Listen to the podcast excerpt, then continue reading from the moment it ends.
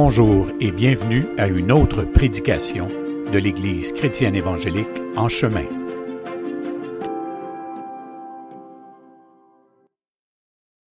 Donc euh, aujourd'hui, nous faisons suite, euh, comme nous faisons suite depuis deux ans, à cette série de la lettre de Paul aux Romains. On est rendu à la séance 79 quand même. Donc, euh, Aujourd'hui, on va, ben, on va faire, j'allais dire, on va faire la suite de la semaine passée. Quelle grande révélation. Ça, c'est ce qu'on dit quand on sait, quand on sait, n'a pas pensé à quoi dire, on dit un petit peu n'importe quoi. Hein, Jean, c'est, c'est, ça t'arrive aussi, hein? Jamais. Jamais avant. Donc, euh, oui, la semaine passée, on a vu, on a exploré l'unité de l'Église, ou l'unité dans l'Église, à travers l'image que l'apôtre Paul propose. C'est ça que j'ai voulu exposer, c'est-à-dire que Paul propose dans Romains 12 et ailleurs dans le Nouveau Testament l'image du corps humain comme étant une représentation, en tout cas qui nous donne un peu une image de ce que c'est le corps de Christ.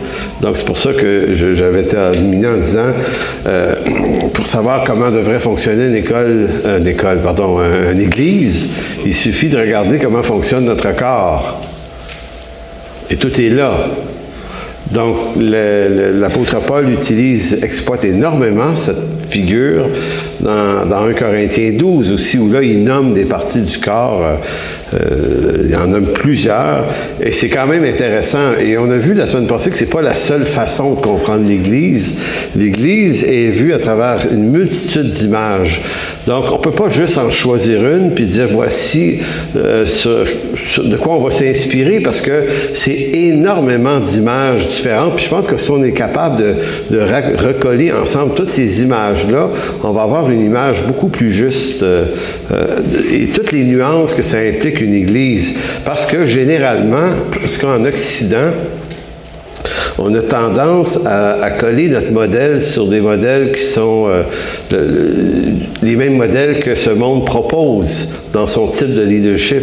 Beaucoup, beaucoup même de, gens vont, dans le milieu vont suivre des formations en leadership au niveau séculier, puis je suis pas en train de vous dire que c'est absolument une mauvaise idée, sauf qu'en même temps, ce que le séculier va nous amener, puis peut avoir une certaine sagesse dans ça, ça, ça peut nous faire dévier également de l'Église locale, parce que la différence entre une Église puis une institution euh, civile, une entreprise, c'est que dans n'importe quelle entreprise, il y a toujours un bureau qui s'est marqué patron dessus, ou directeur, ou président, ou quelque chose. Tu puis tu le vois passer, le gars, ou, la femme, tu sais. Il passe des fois pour aller à son bureau. Mais nous autres, la tête du corps de Christ, euh, moi, je ne l'ai pas encore vu passer. il est là. Il habite cette affaire-là, mais tu dis, OK, donc le danger, c'est qu'on se prenne pour le, boss.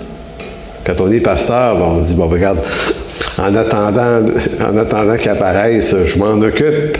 Et, donc, non, en réalité, euh, il faut marcher dans la foi, par la foi, dans un certain nombre de données que l'Écriture nous donne et s'abstenir de vouloir être la tête du corps de Christ, puisque dès qu'on le fait, on fout le bordel, c'est sûr.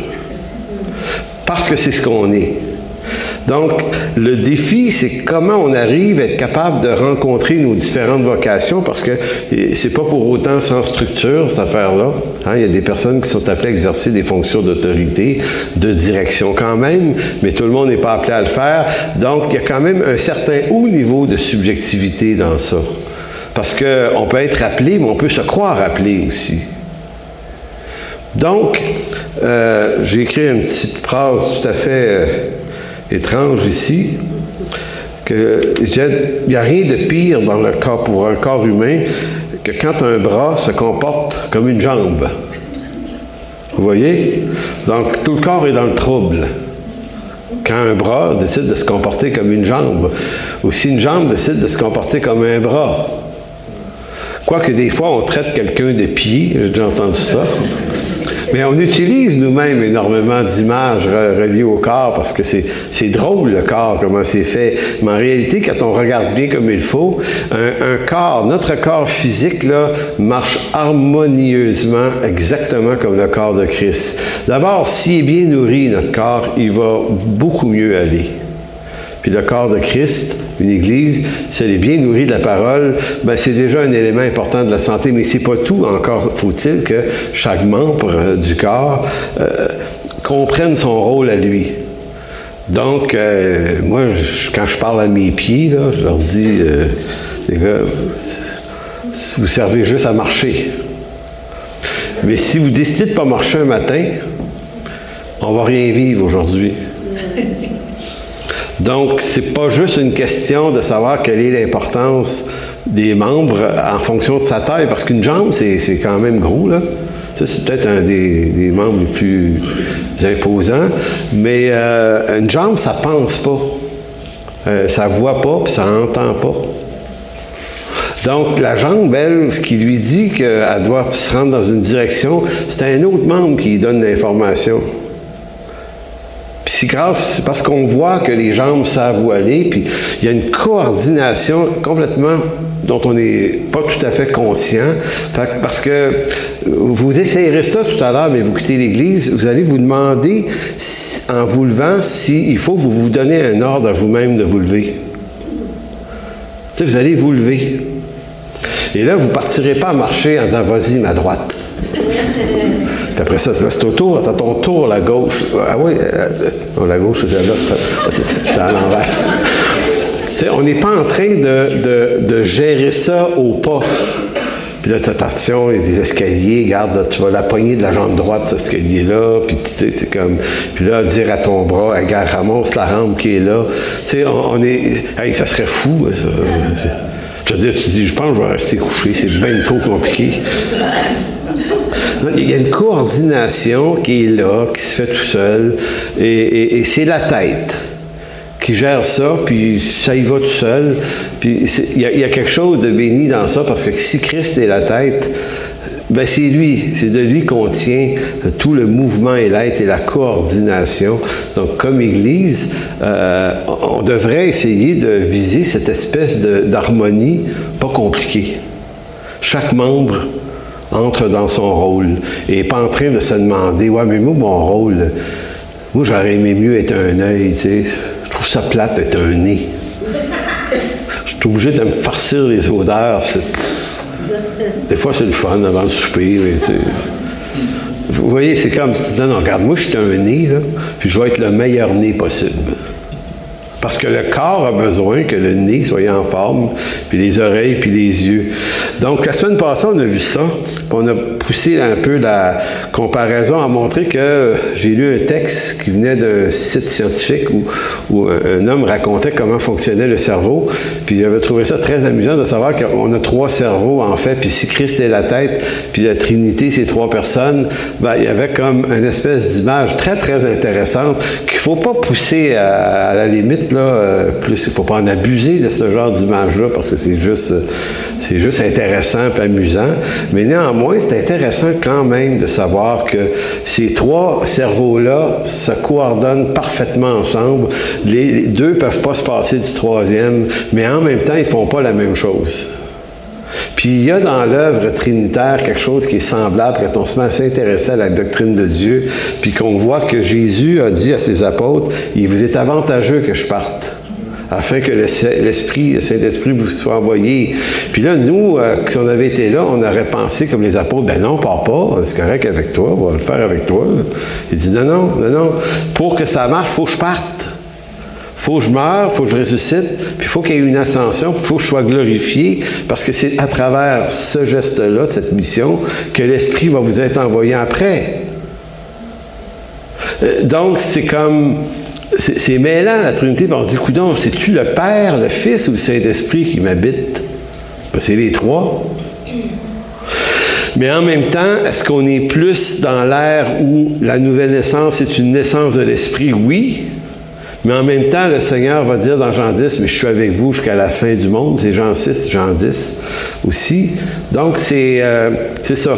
Donc, relisons encore Romains chapitre 12, verset 3 à 8, qui dit Par la grâce qui m'a été donnée. Et là, on va s'intéresser à ce verset-là en particulier, par la grâce qui m'a été donnée, je dis à chacun de vous de n'avoir pas de lui-même euh, une trop haute opinion, mais de revêtir des sentiments modestes selon la mesure de foi que Dieu a départie à chacun. Il faut retenir également cet autre bout-là, selon la mesure de foi que Dieu a départie à chacun. Donc, Paul dit pas selon la foi identique et égale que Dieu a donnée également à tous. Vous sentez que Paul est en train de dire, si la même grâce qui nous sauve, elle est imméritée pour tout le monde et abondante également pour tout le monde, la grâce du salut, mais la grâce de la vocation, elle, elle est en fonction, elle est mesurée en fonction du membre que tu es.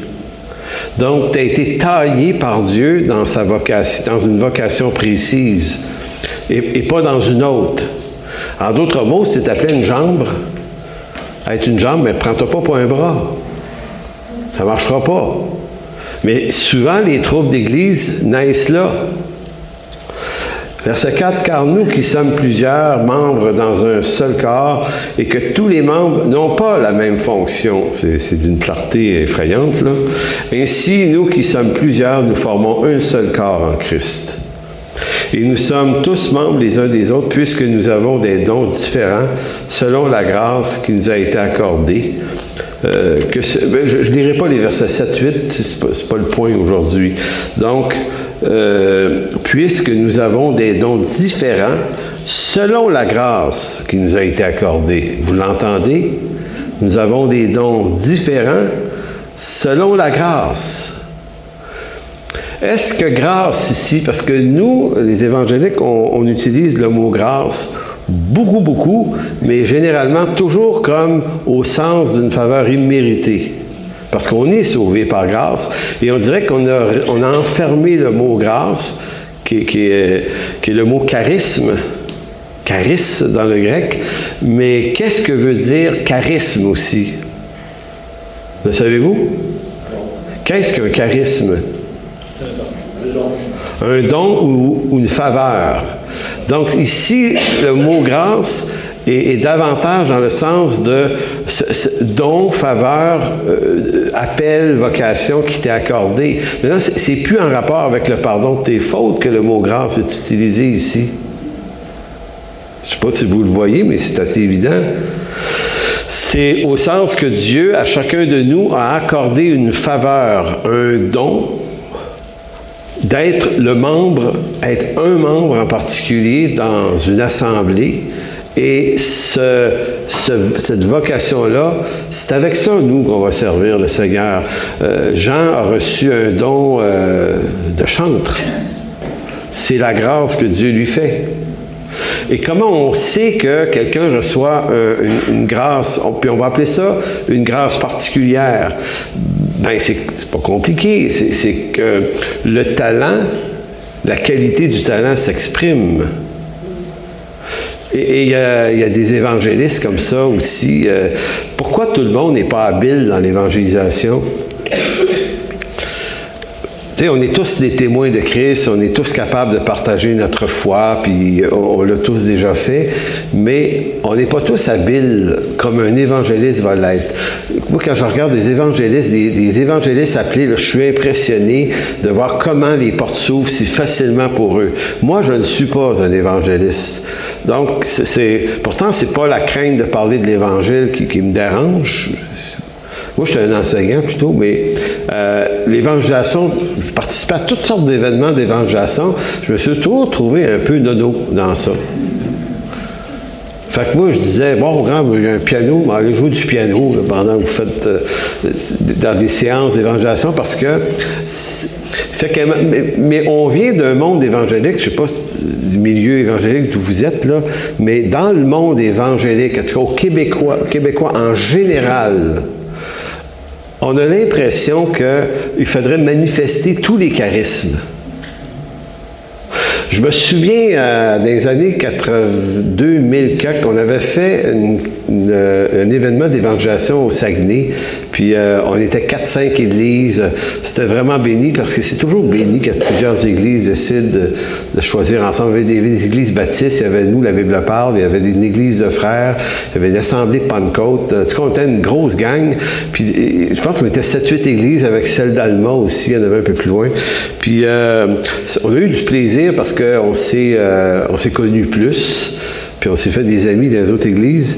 Mais euh, donc, il fallait que chaque église euh, convainque ses membres de participer. Puis c'était avec aujourd'hui l'espoir, fait que c'est du porte-à-porte. Et quand on parle de porte-à-porte, à quoi on pense? À quoi on n'a pas envie d'avoir l'air?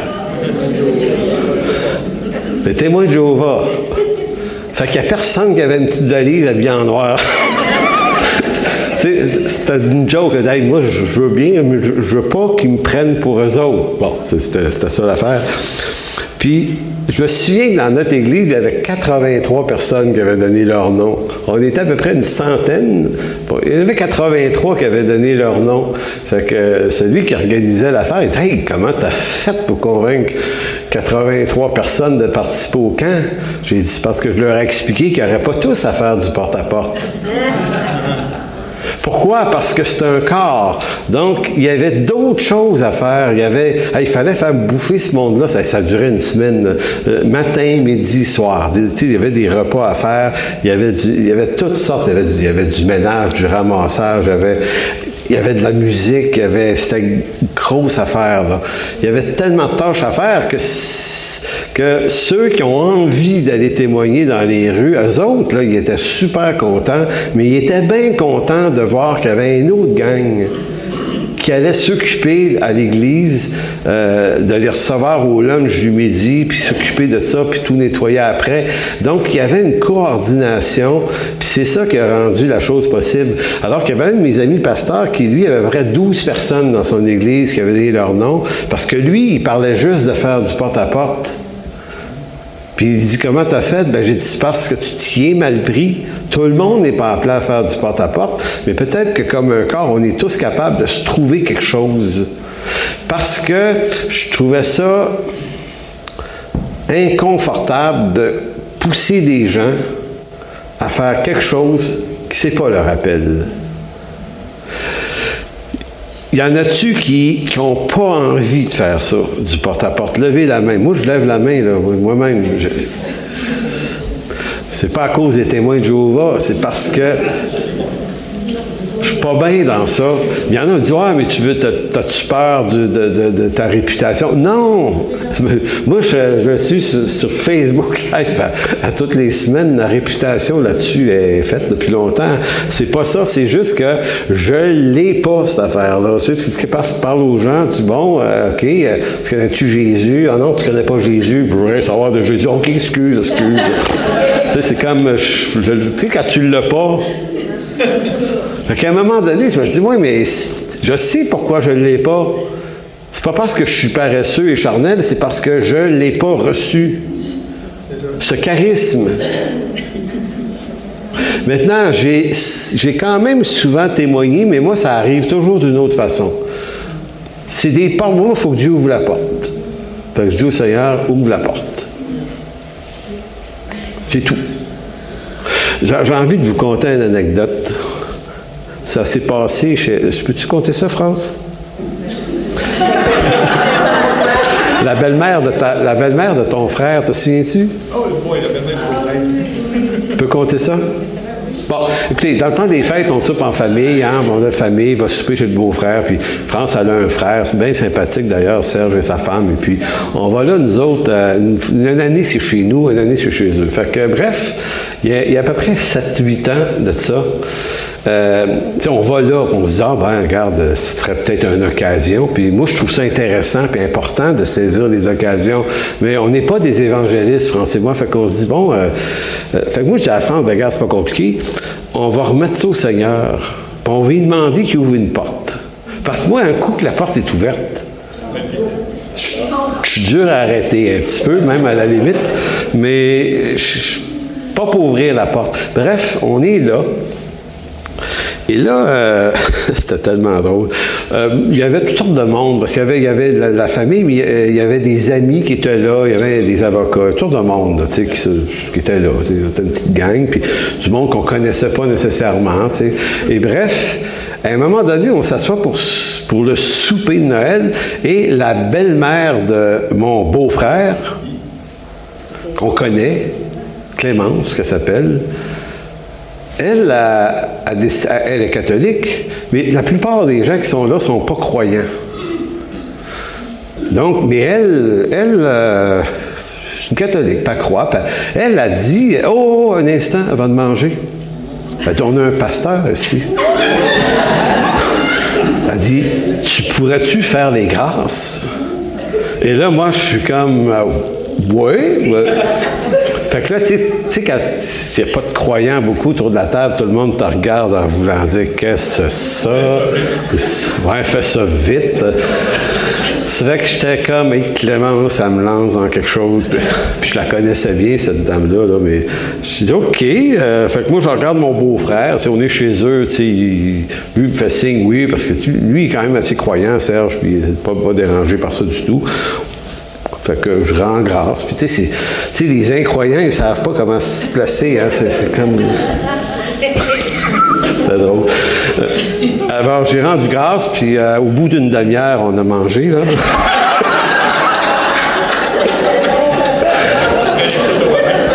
on va prendre une petite gorgée pour celle-là. Non, sérieusement, ça n'a pas été bien long. Mais là, le souper commence, puis il s'est installé comme quelque chose. Puis là, euh, bon, il y avait toutes sortes de choses qu'il se disaient. Puis au bout de quelques minutes, Clémence, elle revient à la charge. Et là, elle dit devant tout le monde, elle dit, moi là, elle dit, je suis intriguée. Elle dit, moi, je suis catholique, je vais à la messe, blablabla. Mais elle dit, Réal, puis France, vous autres, vous êtes protestants. Elle dit, explique-nous donc ce que c'est être un protestant. Et là, il y a quelqu'un qui essaie d'intervenir pour dire Ah, oh, mais là, on n'est pas pour ça, là, c'est Noël. justement, c'est Noël, c'est la fête de Jésus, c'est le temps de se parler de ça. Elle, Clémence, euh, elle, occupe de l'espace, elle. Fait que, fait que là, on fait que là, c'est tellement affirmatif son affaire que tout le monde. OK. Que là, j'explique une coupe, d'affaires que je commence. Puis, tu sais, même moi, j'étais, hey boy, OK? Euh, et là, je me souviens même pas ce que j'ai dit, mais je me souviens qu'au bout d'une demi-heure à peu près, que ça jasait de ça, puis c'était bien, bien cool comme discussion. Puis même les gens ne trouvaient pas ça inintéressant, puis il y avait des questions. À un moment donné, Clémence revient une troisième fois à la charge, puis elle dit Bon, elle dit à sa fille qui était là, elle dit Écoute-moi bien. Elle dit Là, là, elle dit Moi, je vais mourir un jour, là. Elle dit Je veux que ce soit lui qui fasse mes funérailles. Elle dit, puis là, c'était pas une joke. Elle dit, tu veux-tu faire mes funérailles? Tu viendrais-tu? Je dis, oui, je vais y aller, je vais y aller. Puis là, elle dit, ben, c'est ça. Elle dit, c'est réglé, tu vas faire mes funérailles. Fait que je me souviens encore, quand on est parti de là, ce soir-là, hein, on disait, waouh, Seigneur, c'est quand même quelque chose. Fait que moi, ça ressemble à ça, mon évangélisation. C'est quelqu'un qui défonce la porte, puis moi, je peux rentrer après. Puis d'ailleurs, on l'a revu euh, il n'y a pas tellement longtemps. Deux, oui, le deux ans. Puis quand elle nous a revus, elle dit J'ai pas oublié, hein, c'est toi qui vas faire mes funérailles ici. Pas de problème, va faire ça. Donc, tout ça pour dire que, euh, c'était pour dire que c'est intéressant de respecter les charismes trouver à la fois le sien, pour avoir l'humilité de servir Dieu avec ce charisme. Et, ça n'a pas besoin d'être une grosse affaire, ça peut être un peu petit, mais, soyons juste capables de, rentrer dans ça d'abord.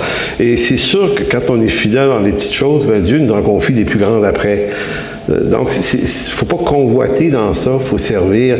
Euh, d'une part, il y a ça, mais c'est aussi comment on apprend à honorer le charisme de l'autre qui est là aussi dans le corps de Christ où on est.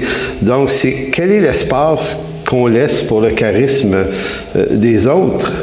Il y a quelque chose de très harmonieux. Donc, c'est pour ça qu'au verset 3, l'apôtre commence, verset 3 de Romains 12, il commence en disant par la grâce, euh, du mot charisme. Donc ici, on doit comprendre qu'il ne parle pas de la grâce au sens du salut, mais la grâce au sens du charisme. Par la grâce qui m'a été donnée. Je dis à chacun, dans 1 Corinthiens 1, 10, en 1 Corinthiens 1, 10, c'est toujours l'apôtre Paul. Paul répète à peu près la même phrase, mais et on va lire le texte plus complètement tout à l'heure. Dans 1 Corinthiens 10, et, pas 1 10, pardon, c'est 3 10. Euh, c'est dans sa vocation à lui. Donc c'est pour ça qu'on comprend que de la façon qu'il utilise le mot charisme, grâce, c'est vraiment dans le sens vocationnel. Donc 1 euh, Corinthiens 3 10, il dit selon la grâce de Dieu qui m'a été donné, j'ai posé le fondement comme un sage architecte. Pourquoi je dis que c'est un, charisme particulier ici? Parce qu'il ne dit pas, selon la grâce de Dieu qui m'a été donnée, je vous, je vous demande de, vous repentir. Tu sais, que, amener cette grâce-là comme vers le message, la rédemption, du salut et du pardon. Non, il, il colle cette, ce don de grâce qui lui est donné par rapport au fondement qu'il avait à poser. Donc, c'est comme s'il disait, moi, là, si je suis apôtre, c'est parce que j'ai reçu ce charisme-là. C'est tout. Donc, c'est fort intéressant de voir. Donc, cette phrase doublement répétée, donc en 1 Corinthiens 3.10 et Romains 12.3, euh, répétée deux fois dans la lettre, nous montre que dans l'esprit de l'apôtre Paul, ce qui importe n'est pas la quantité de choses que nous accomplissons pour Dieu, mais d'avoir su reconnaître la grâce particulière qu'il nous accorde pour servir dans son corps. Dans le Nouveau Testament, le mot charis, grâce, ne veut pas expressément toujours dire grâce du pardon, grâce du salut, mais dans son sens plus large, le mot grâce veut dire une faveur. Donc, si c'est une faveur imméritée que d'être sauvé, c'est aussi une faveur imméritée d'être appelé. L'appel de Dieu est aussi une faveur imméritée, mais à la différence de la grâce du salut, cette grâce est accordée selon une mesure différente de l'un à l'autre. La grâce du salut, elle est accordée également pour tous ceux qui sont sauvés, mais la grâce vocationnelle, elle, elle est différente, elle n'est pas égale.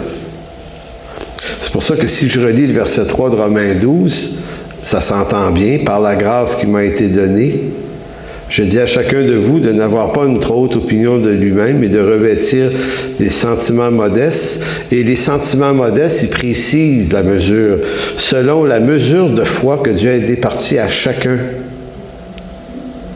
selon la mesure de foi que Dieu a départi à chacun. Donc, c'est comme si ça voulait dire que dans le charisme que je reçois, j'ai la mesure de foi qu'il faut pour l'exercice. Et attention, ça ne nous invite pas à la paresse et vous laisser aller au sens de dire, ben moi j'ai reçu le don de charisme, je n'ai pas besoin de, de l'apprendre puis de le perfectionner. Non, parce que dans Éphésiens chapitre 4, verset 11, 12, 13, Dieu a donné des dons aussi à l'Église pour le perfectionnement du corps. Donc, c'est pas parce que j'aurais pardon, un charisme, un don, un appel d'enseignant que je ne dois pas pour autant me mettre sous des docteurs. Je dois m'exposer à des docteurs beaucoup plus savants que moi pour apprendre à bien dispenser. Donc, tu sais, je ne peux pas dire, ouais, mais moi j'ai le don, besoin de m'exposer à n'importe qui. Ça, c'est de l'orgueil. Donc, un don, ça se perfectionne. Mais si tu as ce don-là puis tu le perfectionnes, c'est sûr que tu vas être bon. Parce que tu as reçu la foi nécessaire à son exercice. Dans la version sommaire, dans la version sommaire, c'est écrit chacun selon la part que Dieu lui a donnée pour son œuvre régie par la foi. C'est intéressant. Selon chacun selon sa, la part que Dieu lui a donnée dans son œuvre régie par la foi. Donc, tous ces textes-là, ce qu'ils nous apprennent, ce qui, nous amène à comprendre, ça nous amène à comprendre pourquoi beaucoup d'églises vont traverser, peut-être malheureusement ou inutilement, des tempêtes. Ceux qui occupent des postes importants, que ce soit pasteur, ancien, diacre et compagnie, euh, Peut-être qu'ils ne sont pas appelés à faire ça. Peut-être que quand un ancien ou un pasteur n'est pas du tout habile, ben, il devrait laisser sa place à quelqu'un d'habile. En d'autres mots, c'est le type d'humilité à laquelle on est invité. Euh, pas vouloir absolument la, position et la fonction, mais vouloir servir Dieu et se dire, OK, c'est pas mon appel. Je, le vois que c'est pas mon appel. C'est pas ma vocation. Pourquoi? Parce que je fous le trouble quand je fais ça. Donc, quand on n'est pas appelé à faire une chose, selon la grâce et la foi, mesure de foi que Dieu nous donne, on risque de créer plus de confusion que de bénédiction. Donc, ça ne signifie pas qu'on est méchant. Ça signifie juste qu'on n'est pas au, bon endroit. Et si on, connaissait le bon endroit, ben là, on pourrait avoir une qualité de service beaucoup plus grande. Euh, vous savez, il y a plusieurs années de ça, j'avais été invité par, euh, dans une église quelconque à prêcher. Puis, euh, puis le pasteur là-bas, il faisait tout. Sauf prêcher ce dimanche-là. Mais il présidait la rencontre, il dirigeait les chants. Puis euh, il faisait les annonces, puis euh, il, a, prié pour l'offrande, puis, puis bon, il n'a pas prêché. Puis finalement, à la fin de la célébration, il me fait venir dans son bureau, puis je vois qu'il comptait l'argent lui-même pour le dépôt. Ben ouais. Puis là, il me signe un chèque pour me faire un don. Puis j'étais comme très mal à l'aise. Puis là, je lui dis, il me semble que tu n'es pas supposé de toucher euh, à, l'argent, toi. Oh, mais il n'y a personne qui sait faire ça ici. Ben moi, je dis, apprends-leur, parce que Ici, dans notre Église, euh, les anciens ne touchent pas à l'argent. On, a des décrets ici. Là. On ne sait pas qui donne, qui ne donne pas, puis on ne touche pas à l'argent. On veut, on, veut pas être dans ce conflit d'intérêts d'aucune façon. ce que ça veut dire, ça, veut dire qu'on accorde de l'intérêt à ceux qui, au milieu de nous, ont reçu cette vocation-là, et il faut apprendre à faire confiance dans la vie. C'est ça qu'on fait. Donc, il faut qu'il y ait des rapports justes de confiance et de reconnaissance. Mais, mais, mais écoutez, combien de fois ça se voit, euh, je ne sais pas au Québec en particulier, euh, des pasteurs qui font tout, font tout, tout, tout. Mais tellement tout qu'à un moment donné, tu sais, et, donc s'il n'y a pas de mécanisme qui le surveille lui, puis là, s'il dit, ouais, mais moi, je suis l'autorité, soumettez-vous, faites-moi confiance, puis tu commences à jouer dans ça. Euh, je veux dire, euh, moi, toutes les églises que je connais qui ont joué de cette façon-là, le match, euh, ils vont finir par rencontrer un mur un jour ou l'autre. De la même façon que, je vous dis, on ne peut pas attirer tout le monde dans une campagne d'évangélisation on, doit dire, il y a nos évangélistes, que ça, ça va être quelque chose pour eux autres. Si eux, il y a une grosse campagne, c'est eux qu'on va encourager à être là. Nous, on peut être là autrement, mais pas en tant qu'évangéliste. C'est la même chose pour les missionnaires. Vous vous souvenez, dans le temps qu'on était dans le mouvement Greater Grace aux États-Unis, eux autres, tout le monde était missionnaire. Tout le monde était missionnaire. Ça, ça faisait que les gens qui ne sentaient pas, ça, la fibre missionnaire, qu'est-ce que ça créait comme effet dans leur cœur? Ça, créait de la culpabilité et du malaise. Fait qu'il fallait être missionnaire. Puis moi, je me souviens des années 90, c'est là que j'ai commencé à voyager en Afrique. Puis on allait dans le réseau de ces églises-là. Puis en, passant, il y avait des sacrées bonnes églises qui ont fait, là, je suis pas en train de dire qu'ils n'ont pas fait du bon travail, parce que j'étais bien impressionné. Sauf que dans les missionnaires américains, surtout, qui étaient là, il y en a que tu voyais au bout de 24 heures à passer du temps qu'eux autres, que c'était pas leur place. Le pourquoi ils étaient là? Ben parce que dans notre mouvement, il faut y aller, go, go, go. Fait qu'on n'était pas en train de se demander si c'est.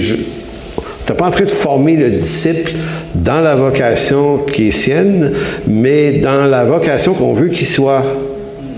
Puis il y avait un pasteur que j'ai rencontré au Ghana, euh, Accra, au Ghana. C'est une autre anecdote assez amusante. On arrive chez lui, puis il n'est pas là. Sa femme a dit Ah, je vais l'appeler. Fait que peut-on qu'il s'appelle Georges, là Georges. Euh, elle dit OK, Georges, les Canadiens sont arrivés. Elle dit ça en anglais, évidemment. Fait que, euh, fait que raccroche, elle dit Georges s'en vient, puis là, je sais pas, quelqu'un dit Il est où, genre Il était où, genre Il dit Il est au American Club. Le quoi? Elle dit Il y a un American Club ici. J'ai dit C'est quoi ça? Puis, l'American Club, c'est qu'il y a beaucoup d'Américains au Ghana beaucoup de travailleurs américains dans ce coin-là. Et les États-Unis ont bâti un compound US. C'est des murs très, très hauts, puis il y a un terrain de baseball là-dedans. Puis c'est comme les États-Unis sur un énorme terrain emmuré. Quand tu rentres là, tu es aux États-Unis. Je pense qu'il y avait un McDonald's en place. Fait qu'elle dit, il est là. Je dis, OK. Fait qu'il s'en vient, il vient nous rejoindre, puis là, on jase avec, puis c'est bien sympathique, le gars. Puis on a rapidement décelé que c'est pas qu'il n'était pas content de nous voir, mais c'est comme si. Comme s'il n'était pas heureux. Fait qu'on a passé une journée ou, deux avec lui. Puis le, quand on, est, on a quitté cet endroit-là, euh, il est sorti en même temps que nous autres. Puis il s'en allait au American Club. C'est ressourcé. oui, c'est ressourcé. Et, moi, j'étais comme troublé parce que c'était un chic type en passant. Puis six mois plus tard, j'étais aux États-Unis dans une convention. Puis euh, il est là, il est aux États-Unis. Puis je le vois dans son auto avec des boîtes qui sortaient ça de son auto. Fait que je vais le voir, tu sais, genre ouais, ouais. Puis là, il, me dit, ah, il dit, je n'y retourne pas là-bas, tu sais. Puis, tu sais, il est très humble, le gars, il dit Je suis pas heureux quand je fais ça. Pourtant, tout nous dit ici qu'on devrait être des missionnaires, mais j'en suis pas un. Fait qu'il dit, je reviens ici, puis je vais, trouver. Puis j'avais trouvé ça vraiment béni. Tu sais, que lui, puis j'ai vu d'autres mondes comme ça, revenir la tête basse, puis avoir l'impression qu'ils ont échoué, puis que c'est tout croche leur affaire, alors que si on les avait aidés à trouver leur appel, plutôt que de vouloir les convaincre d'un appel qu'ils n'ont pas.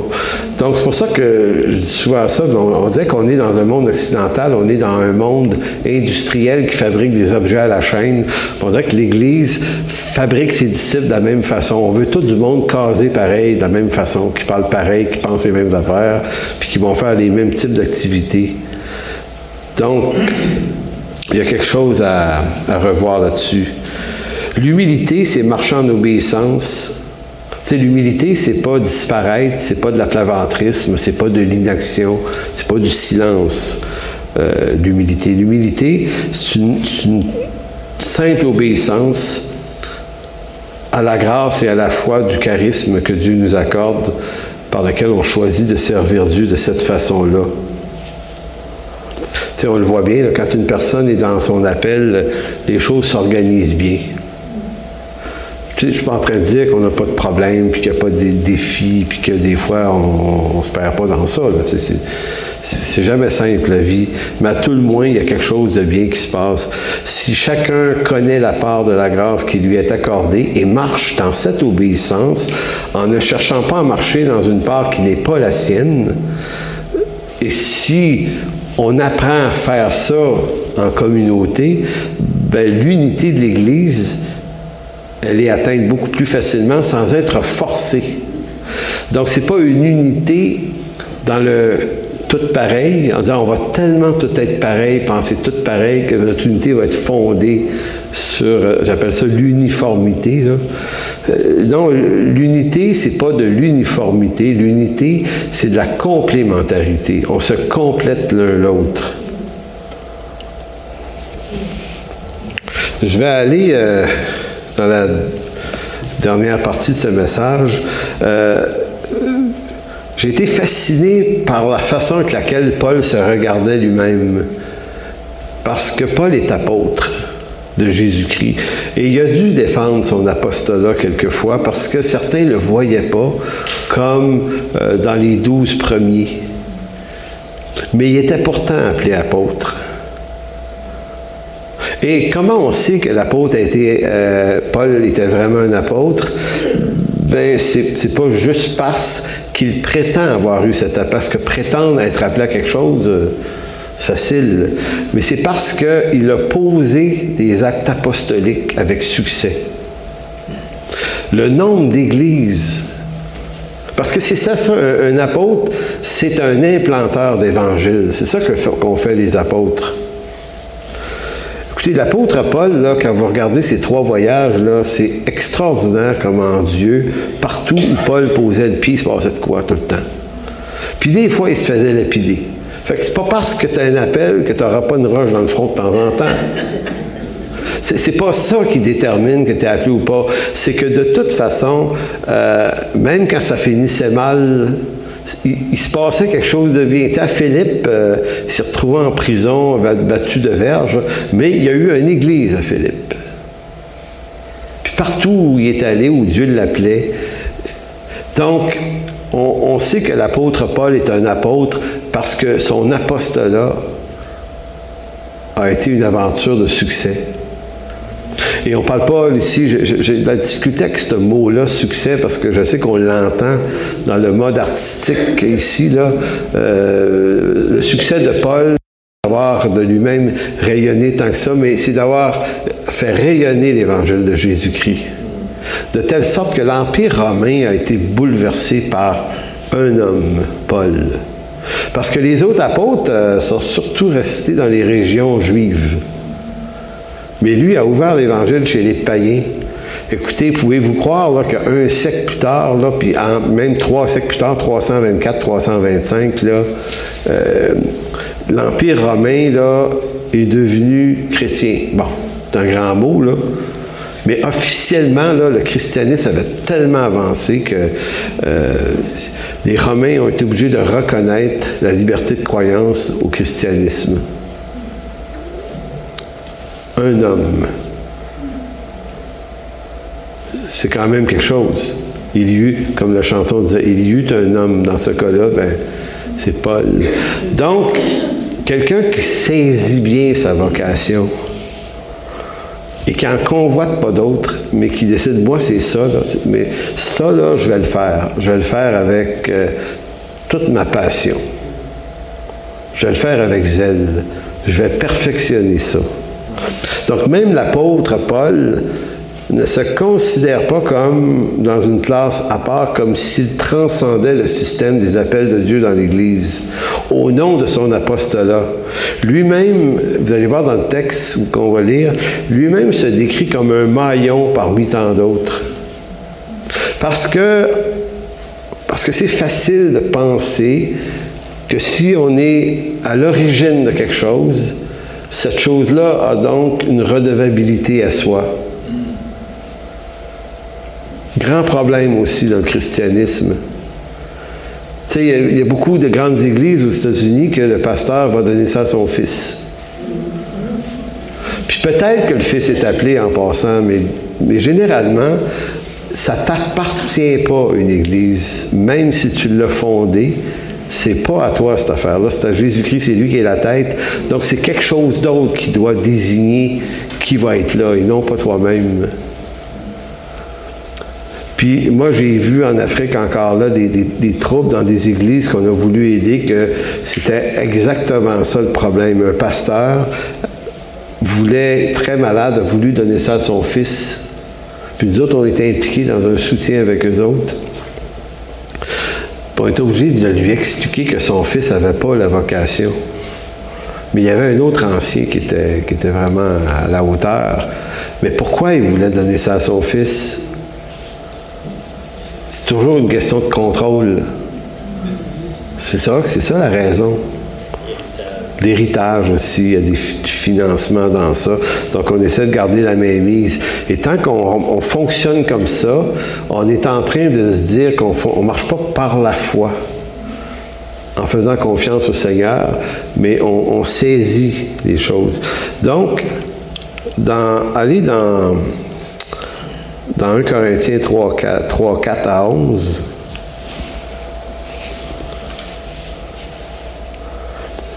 Et vous allez voir à quel point, moi je connais bien cette lettre-là, mais dans le contexte des vocations et de l'humilité qui est nécessaire, ça m'a beaucoup frappé cette semaine. Il va dire, quand l'un dit, je suis de Paul, et un autre, moi d'Apollos, n'êtes-vous pas des hommes? C'est un reproche évident en voulant dire, vous êtes dans une vision humaine de l'appareil qu'est l'Église. Qu'est-ce donc qu'Apollos et qu'est-ce que Paul? Et remarquez que Paul ne dit pas, moi je suis quand même plus important qu'Apollos. Il aurait pu plaider, Paul. Il aurait pu dire, ouais, mais moi je suis un apôtre. Apollos, c'est un bon gars. Mais il vient après. Puis moi, le Seigneur m'est apparu. Chemin de Damas. La fois où je suis tombé à terre, je ne suis pas tombé en bas d'un cheval. Je suis quand même tombé. Le Seigneur m'a parlé. Puis Paul va dire ailleurs, euh, j'ai pas eu besoin de la chair et le sang pour cette révélation-là. Je la tiens de Jésus-Christ. Fait que Paul, c'est quand même pas n'importe qui dans tout le segment du développement de l'Église primitive. Écoutez, c'est une colonne parmi les colonnes. Et là, quand il se décrit lui-même dans cet appareil-là, il veut dire qu'est-ce qu'Apollos et qu'est-ce que Paul des serviteurs? Je ne sais pas si le mot grec, c'est doulos ici, là, euh, pour esclave, mais je n'ai pas vérifié, mais des serviteurs par le moyen desquels vous avez cru, selon, écoutez comment c'est dit, selon que le Seigneur l'a donné à chacun. C'est comme s'il disait, il a donné à Apollos quelque chose, puis il m'a donné à moi quelque chose. Et si ça a fonctionné, c'est pas à cause de moi, c'est pas à cause de Paul ou d'Apollos, c'est à cause du Seigneur et de ce qu'il nous a donné à chacun d'entre nous. Donc, c'est pas comme si Paul disait on n'a rien fait. On a fait quelque chose, mais selon la grâce qui nous a été accordée. Verset 6, j'ai planté. Apollos a arrosé, mais Dieu a fait croître.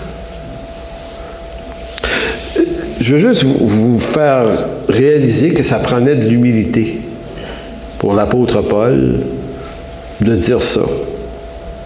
Il aurait pu dire, ouais, mais c'est quand même moi le Père, parce qu'ailleurs, il va être obligé d'affirmer sa paternité sur une certaine œuvre, d'ailleurs aux Corinthiens aussi. Mais l'apôtre Paul, c'est un homme humble aussi.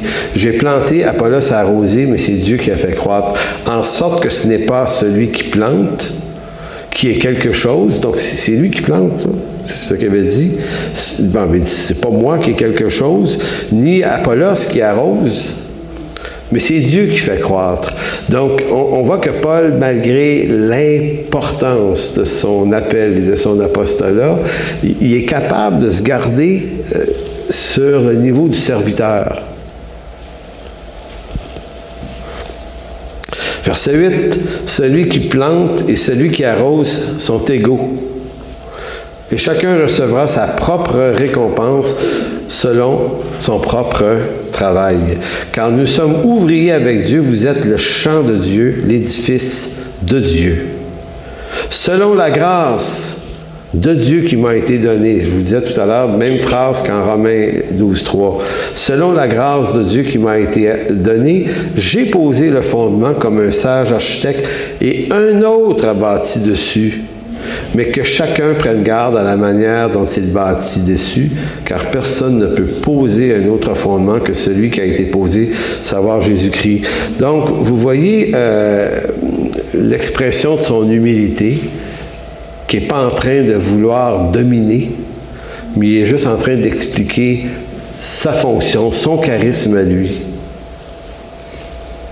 Le verset 10, selon la grâce de Dieu qui m'a été donnée dans la version sommaire, c'est rendu d'une façon plus claire.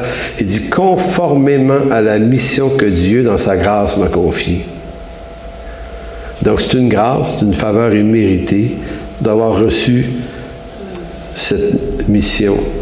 Donc, c'est pour ça que l'apôtre Paul leur reproche en commençant le texte, il dit, c'est comme s'il disait, n'êtes-vous pas que des hommes si votre vision de l'Église se limite encore à un jeu de compétition?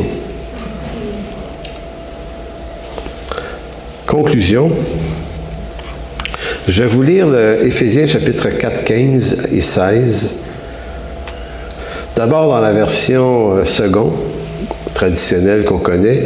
Et ensuite, dans la version sommaire. C'est intentionnel de le lire dans les deux versions euh, parce que j'aime ça lire ma Bible des fois, pour aller, aller vérifier un verset ou un texte, puis d'aller le lire dans trois, quatre versions pour essayer d'en saisir tout le jus qu'il peut avoir dedans.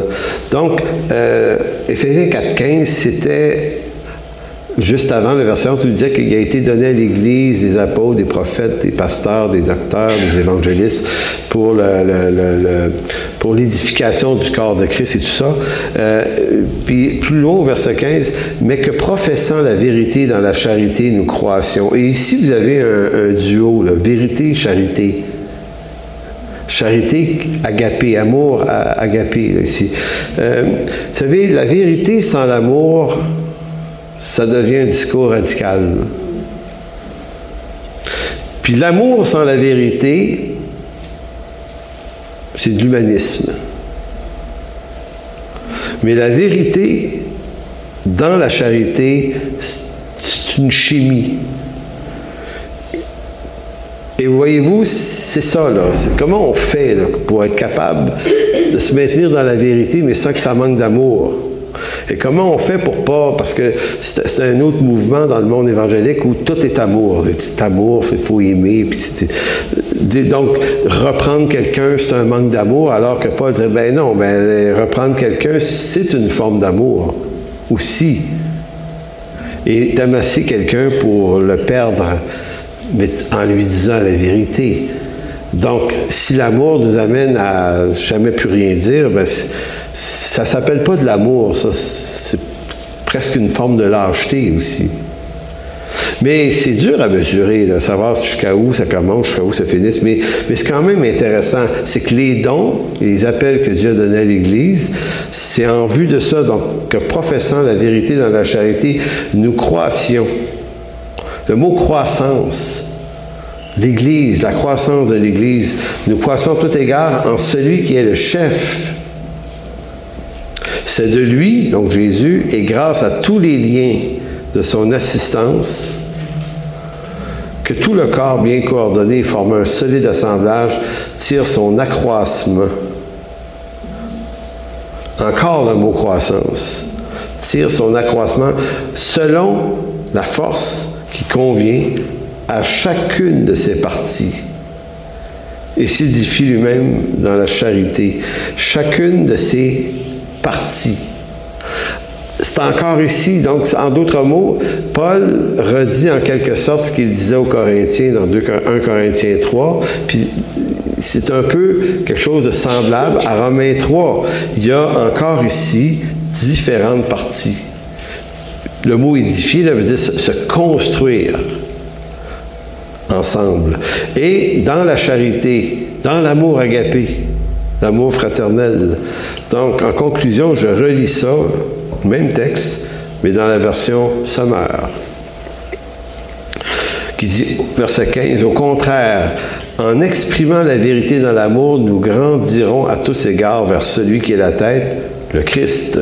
C'est de lui que le corps tout entier tire sa croissance pour s'affermir dans l'amour, sa cohésion et sa forte unité lui venant de toutes les articulations dont il est pourvu pour assurer l'activité attribuée à chacune de ses parties.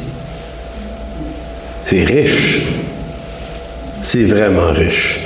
Donc, euh, comme Église euh, locale, souhaitons-nous euh, cette forme de maturité qui est facile à expliquer,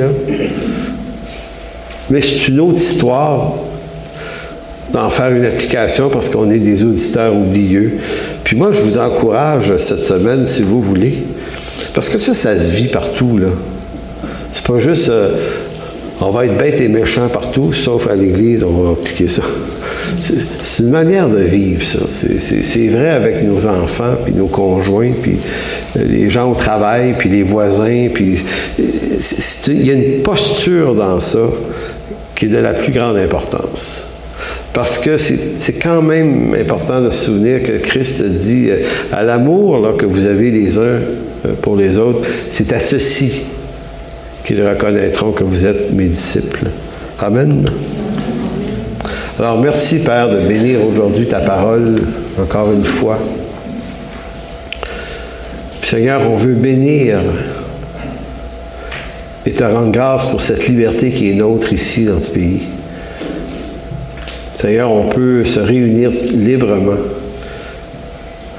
On peut se parler de ta parole, on peut se parler de toi, on peut dire plein de choses, on peut le dire sur des réseaux sociaux, donc sur l'espace public, sans craindre rien, Seigneur. Et peut-être que cette liberté, on va la perdre un jour. Mais Seigneur, si on perd des libertés, on ne perd jamais, jamais ton autorité et ta puissance. Toi, Seigneur, les besoins qui nous sont donnés aujourd'hui, tu n'en as pas eu besoin pendant 19 siècles pour répandre ton évangile. Alors, Seigneur, tu seras toujours le Dieu tout-puissant et créatif qui va rendre possible la croissance de ton Église à travers ce monde. Alors, merci, Père, de nous donner entre-temps, de manière terrestre, cette sagesse et cette douceur devant toi afin que ton évangile avance et qu'on ne soit pas, euh, soit pas un moyen de, un entrave à cet évangile, mais qu'on soit une bénédiction les uns pour les autres. Alors merci dans le précieux nom de Jésus. Amen. Pour toute information, n'hésitez pas à communiquer avec nous à info à commercial.